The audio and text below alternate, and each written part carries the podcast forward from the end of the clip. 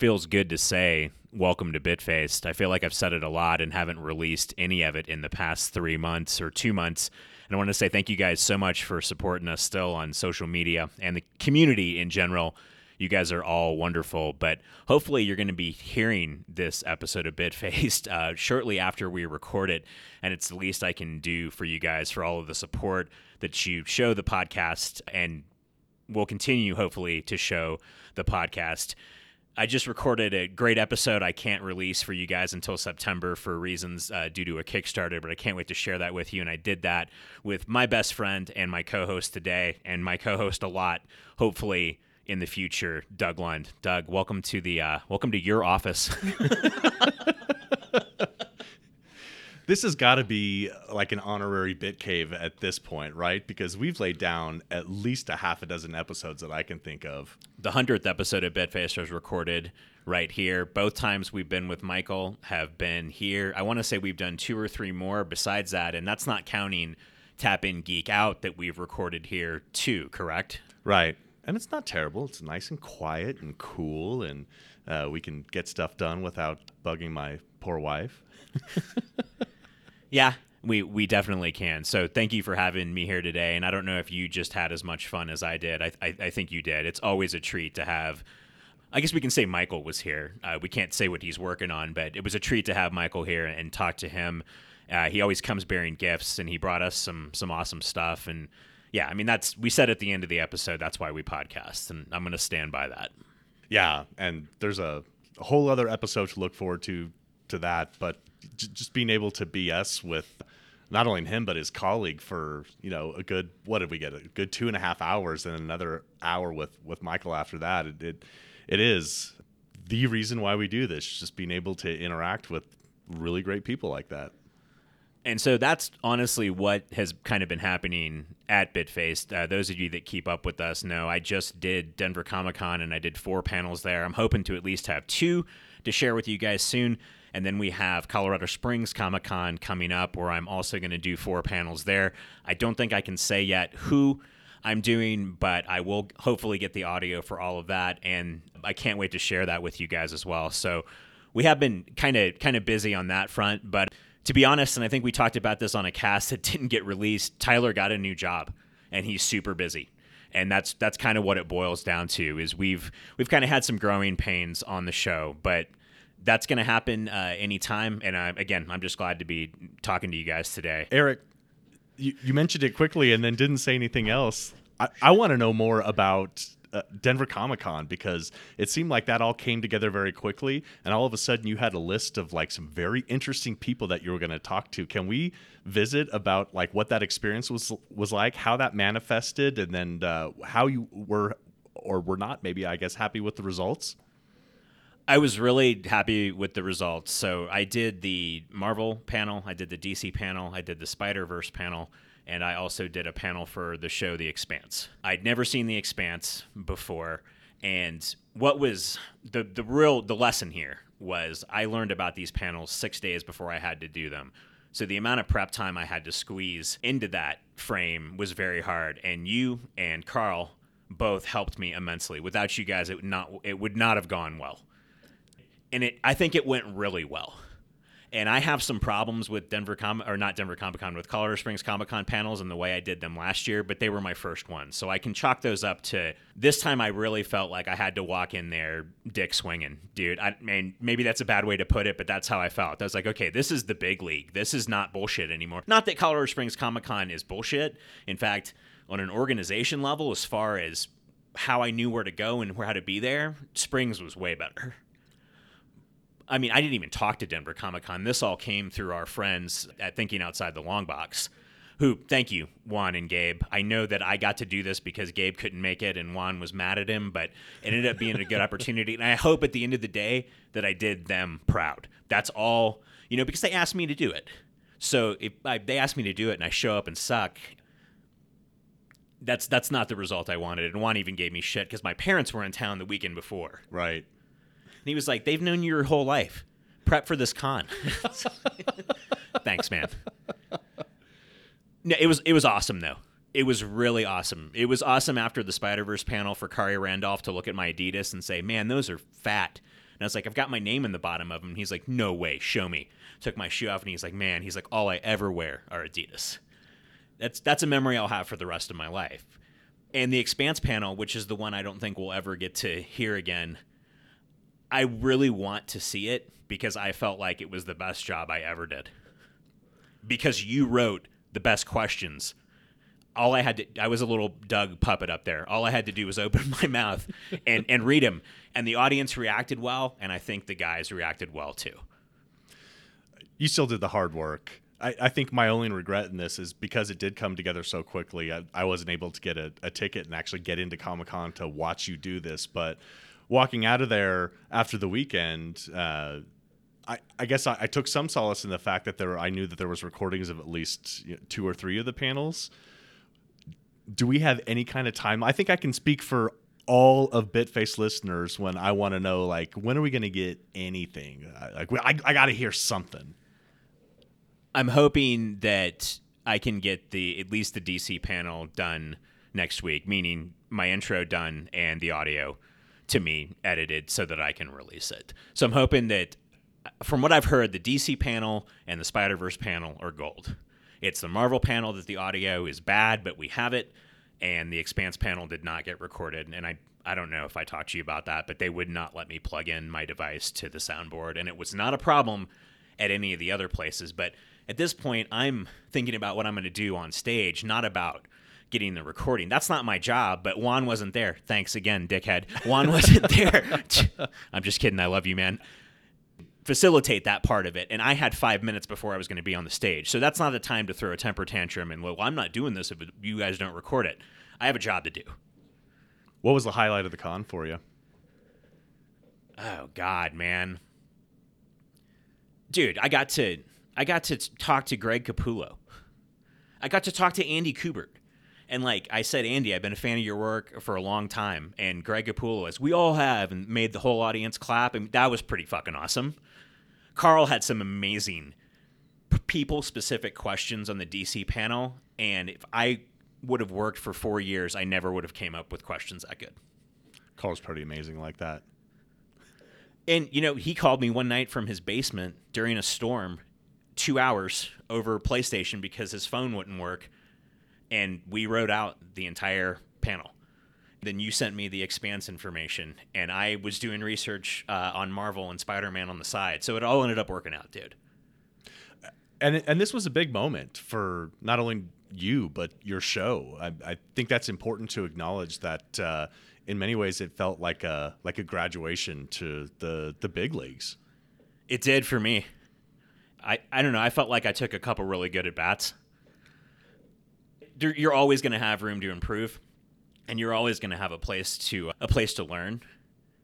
But yeah, it was a lot of fun. And again, they asked me to come back to do the Springs Con, and I kind of got my choice of what I wanted to do. And you're allowed to talk about that at this point, right? I don't know if I'm allowed to say the people. Okay, so we'll stay away from that subject. But what the fuck could happen if I? That's what I worry about, though. If I do say something and it gets out and then they're like, oh, Eric just likes to run his mouth about shit, I'm worried about that. As soon as I can tell you guys, I will. And some of you already know because you don't run your mouths. Well, and if it's anything like last year, things can change by the minute, like up until the day of the actual con. So, oh, I already got a message, and I guess I can say this. I got a message that said, what do you know about The Walking Dead and or professional wrestling? And I said, I don't know much about either. Like, if I had to pick between the two, I'm definitely going wrestling, unless it's The Walking Dead video game. Wrestling worked out well for you last year. Oh, it did. But, I don't think it's Trish and Lita, though. And I think that was why that panel worked, was that dynamic, is they were giving me, well, Lita was giving me shit the whole time. Trish was a sweetheart, and... I loved it. But no, thank you for asking. I hate talking about myself. You know that. So for those of you in Colorado, or in particular, I guess, in the Colorado Springs area, not only is Eric going to be running a few panels at the Colorado Springs Comic-Con, which is August 23rd. Yeah, it seems like it's like that second to last weekend there. But you guys are also going to have a booth, correct?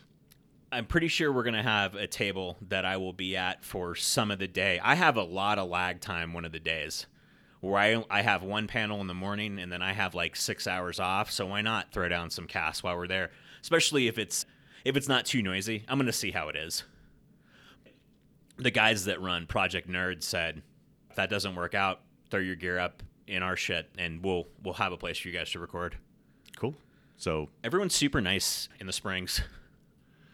Come down and see Eric at the Colorado Springs Comic-Con. Or, listen to the BitFaced episode later, hopefully.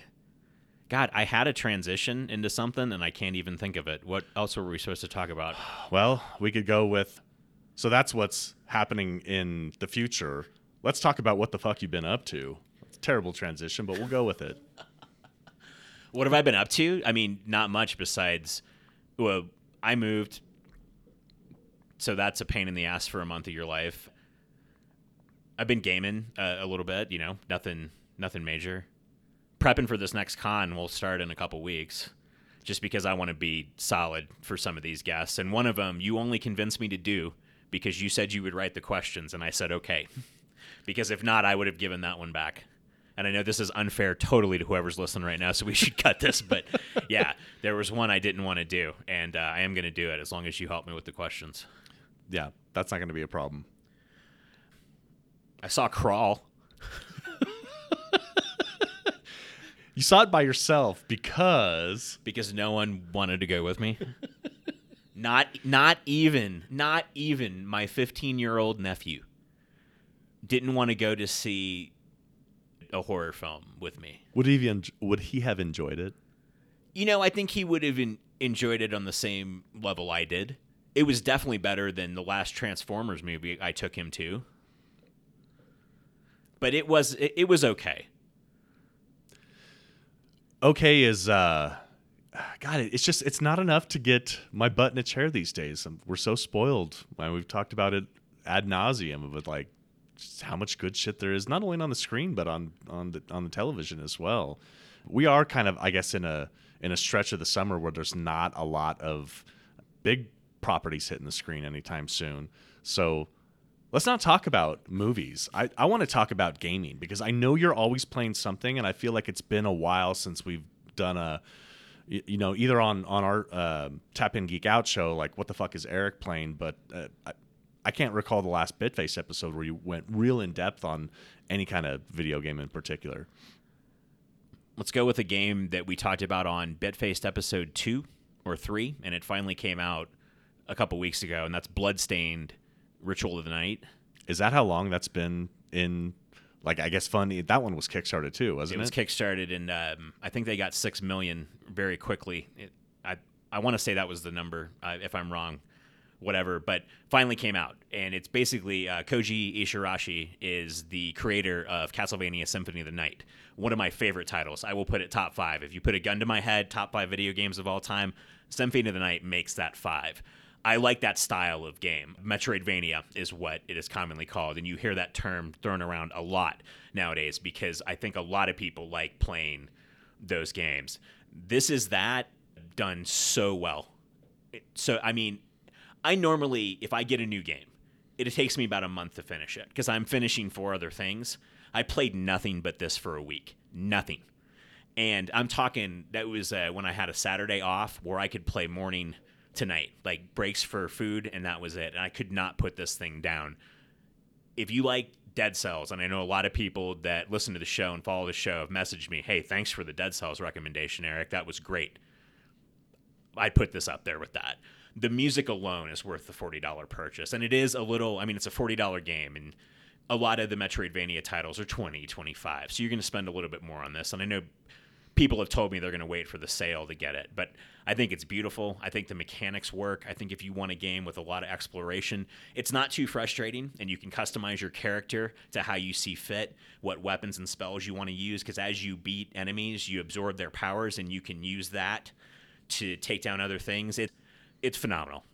I know I overuse that word a lot, but I don't give a shit. It's phenomenal. Highly recommend you pick that up. So that's what I've been playing. And $40 isn't ridiculous if the replayability is there. And from what I gather, I mean, that's absolutely something that that the game brings. It was really cool too because Jesse, who is a BitFaced fan, him and I have never met in real life, but we were on text with each other that entire week, both of us playing through, him on PC and me on Xbox, never using a guide, giving each other hints and like, oh, did you find this? Oh, if you sit down on this bench for 2 minutes and a demon will attack you and that's the bonus boss. And it was really cool to like forge a new friendship of someone I've never met before, but someone who knows the show. And him and I talked about Bloodstained. So mad shout out to you, Jesse. I know you might be listening to this, and thank you. He helped me through the game, and I hope I helped him a little bit too. But this game is not roguelike. It's got a story that is told from start to finish, and you knocked it out in a week. What? How many hours of actual gameplay would you say you logged? I think it probably took me 23 hours to get to the final boss. And just like, this is a spoiler, just like Symphony of the Night, there's a false ending. Like, you get to a boss at one point and you don't have the right item and you beat him and you get like just the credits roll. There's no cutscene at the end. And then you have to go through like 5 or 6 more bosses to get to the actual final boss. So it's cool. There's a lot of hidden stuff, a lot of hidden rooms. You've got a giant map to explore. Of course, you run into stuff and you need to get powers to come back to get it. You can flip the castle over as a tribute to the old inverted castle in Symphony of the Night. You can do that at will and flip. You don't really flip the castle over. You flip yourself over, but it's the same. It's the same principle. It's a brilliant title. And 24 hours for $40 doesn't seem like... That doesn't seem ridiculous at all, considering there's plenty of $60 titles that you get less gameplay than that. Oh, you completely do. And you can also go to New Game Plus with all your powers and play on a harder difficulty, so you know I'm going to play through again. Will I get my $40 out of it? I do, or I will. I think most people listening will get their $40 out of it. And that one's available on all the consoles, and I'm assuming probably Steam also. It seems like the Kickstarter titles always end up on there at very least. It's on all four. All four. I've also been playing Mario Maker 2, which I think it was the second year we did a BitFaced top 10, top 10 of the year. It was my game of the year, Mario Maker 1. So I was really excited to get Mario Maker 2, and I'm not disappointed in the least. And just like last time, I don't create anything. I just play shit that other people make, and I get $60 worth of enjoyment out of just doing that. So I'm looking forward to showing you the game tonight, because I think you'll really dig it too. Yeah, I guess that actually would have helped if we would have like played that last night ahead of like sitting down and podcasting about it today. But that's all right. I'll get a chance to see it. What makes that game stand out? The shit everyone comes up with. The fact that you can sit there and play a random mode where you go through a map and every level you get to is a level that someone else on the planet created, not Nintendo.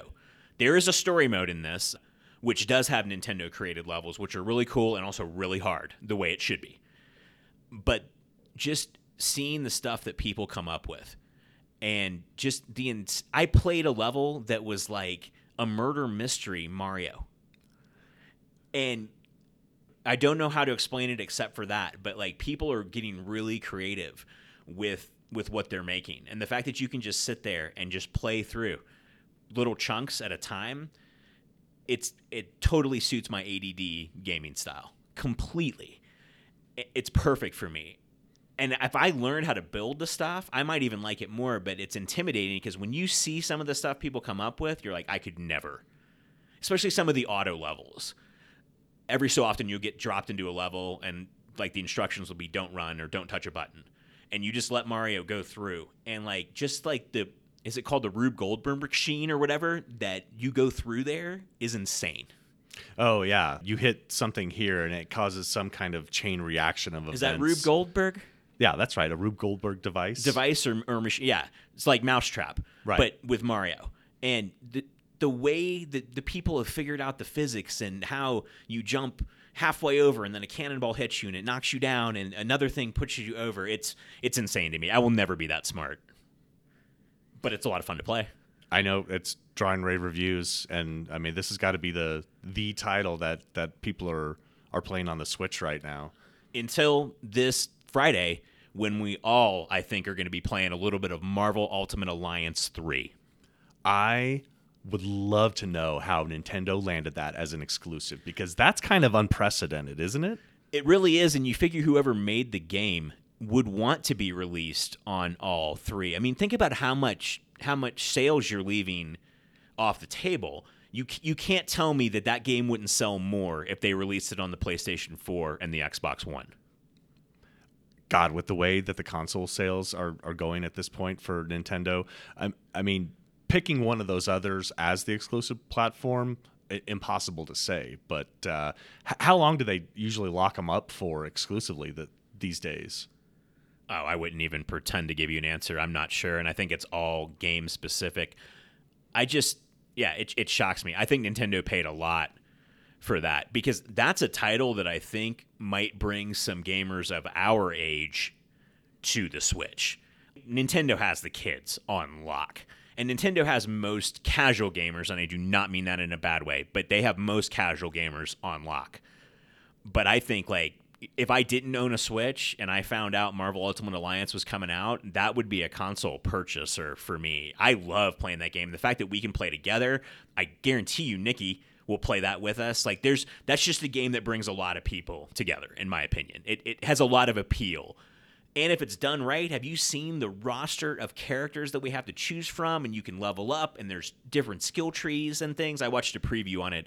I cannot wait to play it this Friday, even if I'm playing by myself, but I'm hoping that we can get online and play together. Is it online or is it only couch co-op? I think it is online, correct? You know what? I'm actually going to make a point to look that up while we're recording, because that was going to be my next question for you. I can't imagine them doing this game without an online multiplayer component. Because I hate to tell you, Nintendo, but my $19.99 a year to pay to use your online service has so far not really paid off, except for the fact that you gave me a working copy of Punch-Out. But I have Mike Tyson's Punch-Out on my emulator, so I really hope that this is a game that I can play online with my friends. It does say with up to 4 players, either online or via local multiplayer. Well, I know what we're doing Friday night. Nice.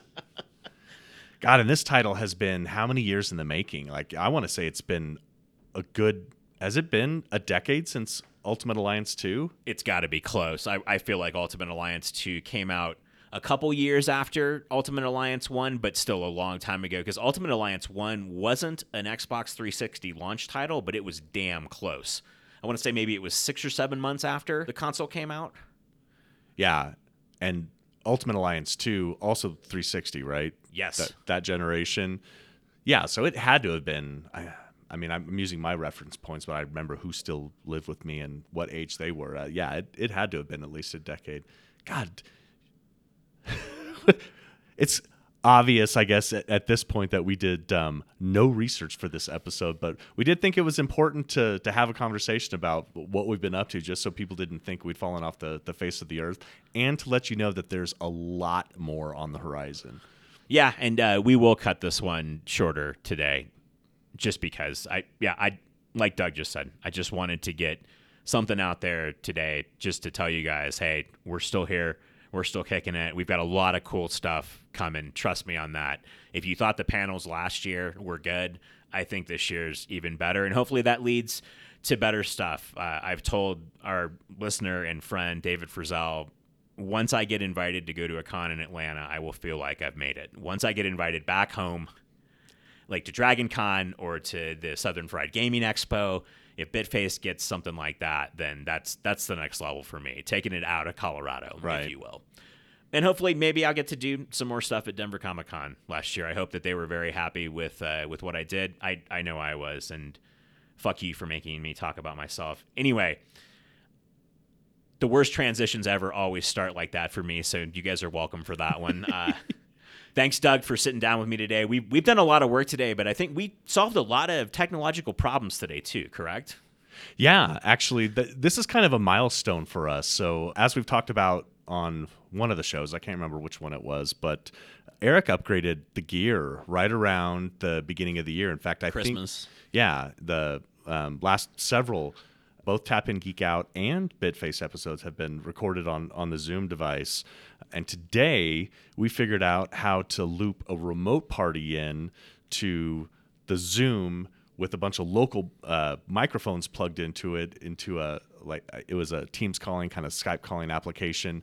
And I'm really looking forward to what that's going to sound like. And again, you guys won't hear that until September, but that was a big deal for us because it's, you know, something technically we've never done before. And yeah, it didn't seem like it took a whole lot to figure out, and it really opens the doors for us to be able to do a lot of different combinations of both local and remote guests going forward. So if Jason Lee ever returns my emails, we know what to do now. Thank you guys so much. Hopefully, after this episode airs, the next thing you hear will either be an episode I recorded with Mike the Quad, which I can't wait for you to hear, or Denver Comic-Con panel is the plan. So, as usual, I probably won't stick to it, but I love you guys, and thank you so much for supporting the show, supporting the website, and supporting everything that we do. I always just like... I feel a big, nice hug when we talk online, and I think all of you are great. From the BitCave, a.k.a. Doug's office, my co-host, Doug Lund, I am Eric G. Hollis, and I really hope that we're back.